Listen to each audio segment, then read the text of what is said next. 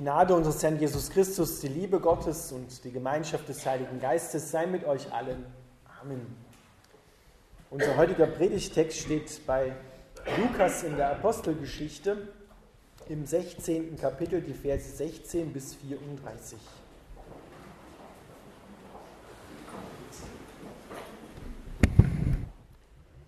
Eines Tages, als wir gerade auf dem Weg zur Gebetsversammlung waren, begegneten wir einer Sklavin, die von einem Geist besessen war. Sie betrieb Wahrsagerei und brachte ihren Herren damit viel Geld ein.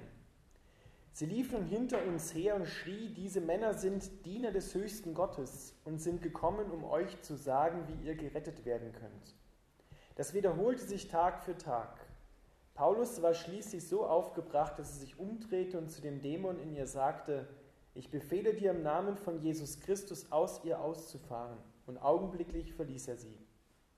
Als ihre Besitzer ihre Hoffnung auf sichere Einkünfte zerschlagen sahen, packten sie Paulus und Silas und schleppten sie auf den Marktplatz vor die oberste Stadtbehörde. Sie brachten sie vor die obersten Beamten der Stadt. Wegen dieser Juden ist die ganze Stadt in Aufruhr, riefen sie. Sie reden den Leuten Dinge ein, die im Widerspruch zu den römischen Bräuchen stehen. Schnell hatte sich eine große Volksmenge gegen Paulus und Silas zusammengetan, und die Beamten erteilten Befehl, ihnen die Kleider zu zerreißen und sie mit Knüppeln zu schlagen. Sie wurden geschlagen und anschließend ins Gefängnis geworfen.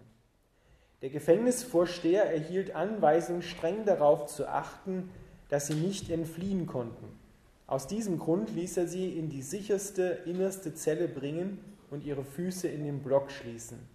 Gegen Mitternacht beteten Paulus und Silas und lobten Gott mit Liedern. Die übrigen Gefangenen hörten ihnen zu. Plötzlich gab es ein heftiges Erdbeben und das Gefängnis wurde bis in die Grundmauern erschüttert. Alle Tore sprangen auf und die Ketten sämtlicher Häftlinge fielen ab. Der Gefängnisvorsteher wachte auf und sah die Zellen weit offen stehen. Er nahm an, die Gefangenen seien geflohen, deshalb zog er sein Schwert und wollte sich umbringen. Doch Paulus rief ihm zu, Tu dir nichts an, wir sind alle hier. Da verlangte der Gefängnisvorsteher Licht, lief in das Innerste des Gefängnisses und fiel zitternd vor Angst vor Silas und Paulus auf die Knie. Dann führte er sie hinaus und fragte, Ihr Herren, was muss ich tun, um gerettet zu werden? Sie erwiderten, Glaube an Jesus, den Herrn, dann wirst du gerettet, zusammen mit allen in deinem Haus. Dann verkündigten sie ihm und allen, die in seinem Haus lebten, das Wort des Herrn.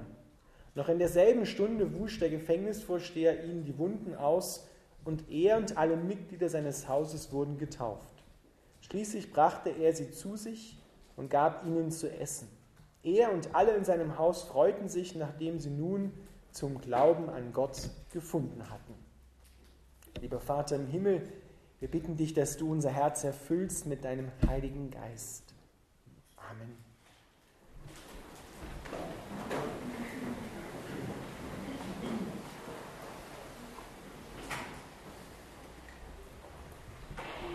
Ihr Lieben, wenn wir diese Geschichte von dem Gefängnisvorsteher als zentralen Punkt in unserem Predigtext hören, dann könnte man auf den ersten Blick sagen, eine ganz unmögliche Geschichte.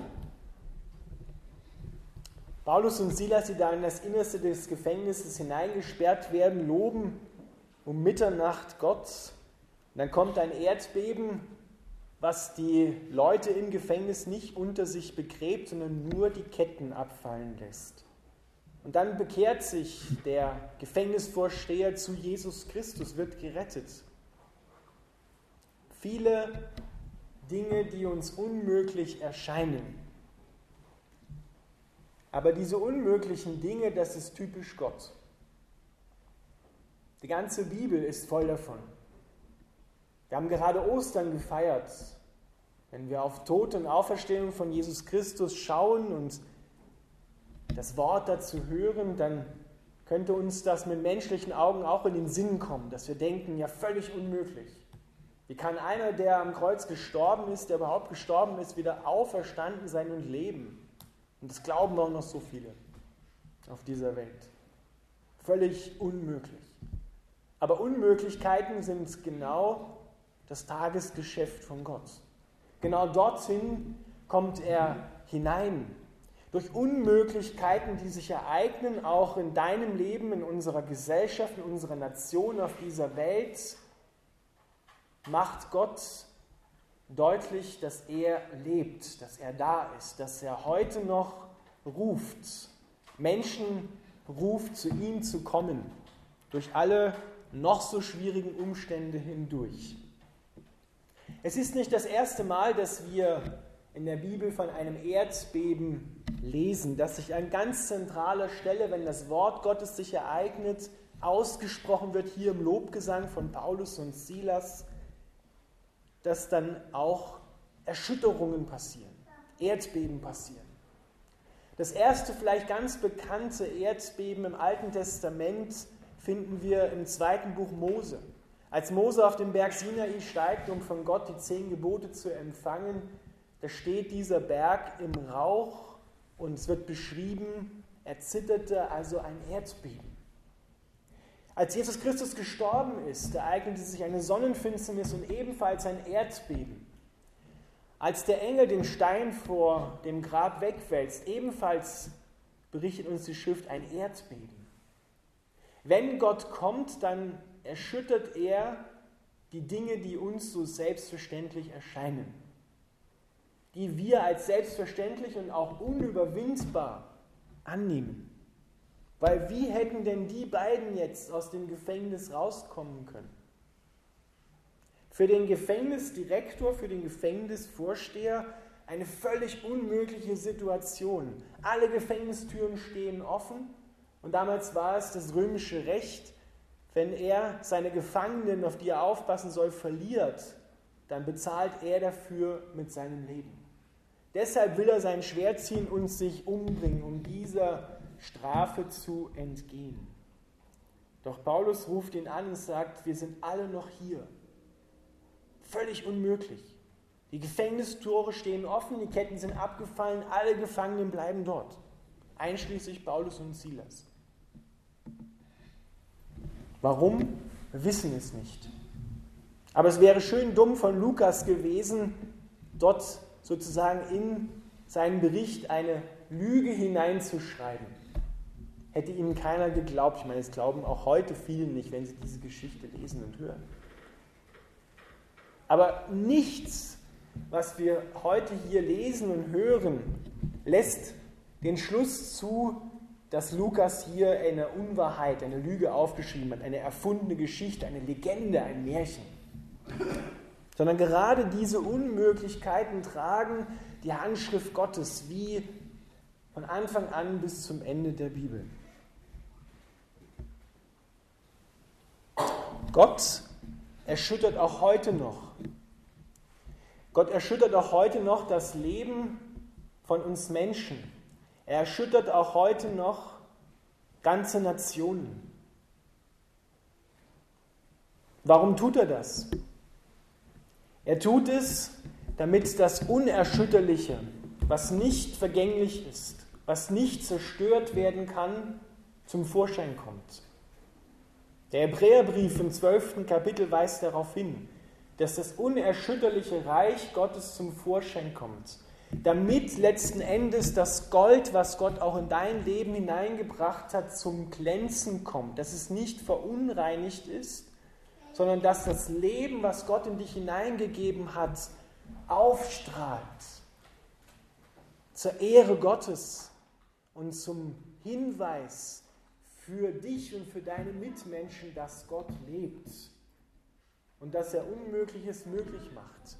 Gott muss diese Welt und muss auch unser Leben erschüttern, weil wir oftmals so eingefahren sind in unseren Gedanken, in unseren Vorstellungen, die oft so hoffnungslos und auf den Tod ausgerichtet sind, damit er uns von diesem Weg abbringt. Und wie oft berichten das Menschen, deren Leben erschüttert worden ist durch eine Krankheit, durch einen Verlust, durch einen Unfall, dass sie sagen, wäre das nicht passiert, ich hätte immer weiter so gemacht in meinem Leben. Ich wäre nie umgekehrt. Deswegen ist es so wichtig, dass wir, wenn Erschütterungen passieren in unserem Leben, wenn Dinge, mit denen wir niemals gerechnet hätten, plötzlich einbrechen, wie ein Erdbeben, uns der Boden unter den Füßen weggezogen wird. Dass wir nicht nur dabei stehen bleiben und fragen, warum musste das gerade jetzt und warum musste mir das gerade passieren, sondern dass wir durch die Erschütterung hindurch den Ruf Gottes hören. Komm zu mir, wenn du mühselig und beladen bist, ich will dich erquicken, ich will dich erfrischen. Komm zu mir, du schaffst das nicht und du brauchst es auch nicht schaffen. Wir sind überfordert mit solchen Situationen, wenn so wie Erdbeben und Erschütterungen in unser Leben hineinkommen. Aber meistens dienen die Erschütterungen dazu, eingefahrene Haltungen, falsche Haltungen, falsche Gedanken, Lügen zu zerstören, damit die Wahrheit, die Leben bringt, ans Licht kommt. Gott tut das im Verborgenen, tut es auch oft sogar in der Öffentlichkeit. Denken wir an das, was gestern durch die Presse ging, was dem Herrn Strache passiert ist, was der FPÖ passiert ist, was diesem Land letzten Endes passiert ist. Österreich. Eine Erschütterung, ein Erdbeben, um letzten Endes Lüge ans Tageslicht zu bringen, damit es gereinigt werden kann, nicht damit ein Mensch oder ein etwas anderes zerstört werden kann, nur um es kaputt zu machen, sondern um die Wahrheit ans Licht zu bringen, weil in der Wahrheit steckt Leben drin und nicht in der Lüge. Und das passiert nicht nur ihm, das passiert auch anderen. Und jeder muss sich von uns dasselbe an die eigene Nase fassen und sagen, ja wo muss Gott denn vielleicht mein Leben erschüttern? Wo sind denn bei mir Erschütterungen passiert und ich habe nicht darauf gehört? Ich habe nicht nachgefragt, was Gott eigentlich damit mir zeigen wollte. Die Erschütterungen, die wir erleben in der Gesellschaft, im persönlichen Leben, dahinter steht immer auch eine Erschütterung Gottes. Er ist der Herr der Geschichte. Das ist ihm nicht entglitten sondern er erschüttert diese Welt. Er hat es gesagt. Ich will noch einmal, steht schon im Alten Testament, diese Erde und nicht nur die Erde, sondern auch den Himmel erschüttern, damit das unerschütterliche Königreich Gottes zum Vorschein kommt. Jesus hat gesagt, diese Erde, damit meint er nicht nur die Erde, die wir anfassen können und die Schöpfung, und der Himmel müssen vergehen, aber meine Worte vergehen niemals, vergehen nicht. Das ist das Unerschütterliche. Und er weist darauf hin, im Matthäus-Evangelium und woanders finden wir das, wenn dein Haus, dein Lebenshaus nicht auf das Unerschütterliche, auf den Felsen Gottes, auf Jesus gebaut hast, dann werden Erschütterungen kommen und Erdbeben und Flut, sagt er dort, und dein Lebenshaus wird, wenn es auf Sand gebaut ist, weggerissen werden.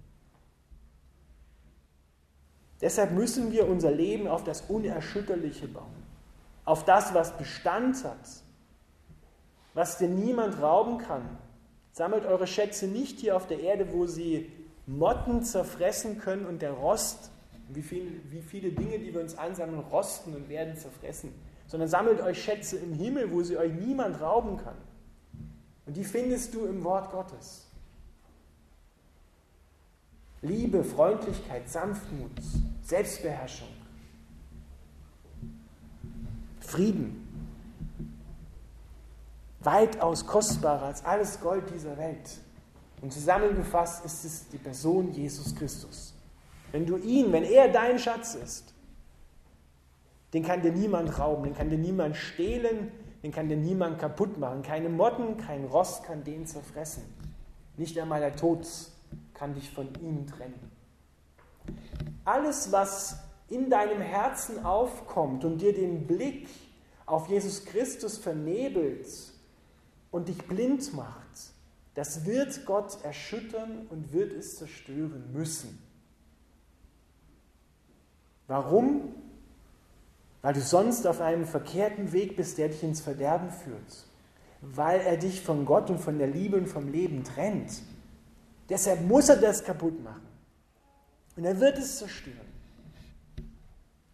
Damit er hineinkommen kann und damit das Gold, was er in dich hineingelegt hat, zum Glänzen kommt. Gold meint nicht materiell das Gold, sondern Gold meint immer die Gegenwart Gottes, meint immer die Liebe Gottes, meint immer die Vaterliebe zu seinen Kindern.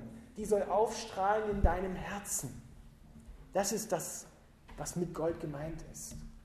Also wenn Erschütterungen in deinem Leben da waren, vor denen du immer noch stehst und dich fragst, wieso, weshalb, warum, dann lass dich durch diese Erschütterungen rufen an das Herz Gottes.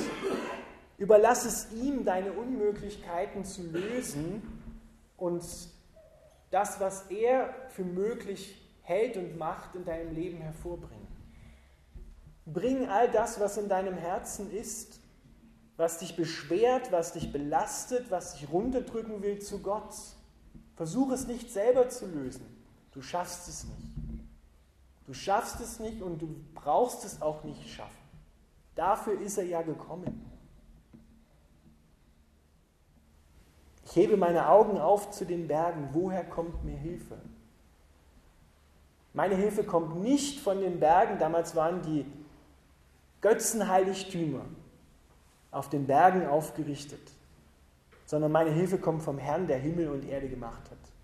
Daher kommt meine Hilfe. Verlass dich nicht auf Menschen, verlass dich nicht auf deinen Verstand, verlass dich nicht auf deine eigene Kraft, sondern verlass dich von ganzem Herzen auf Gott. Und da werden solche Unmöglichkeiten, wie wir sie hier erleben, wie wir sie heute hier gehört haben in der Geschichte, werden plötzlich möglich. Der Gefängnisvorsteher fragt, Herr, ihr Herren, wie kann ich gerettet werden?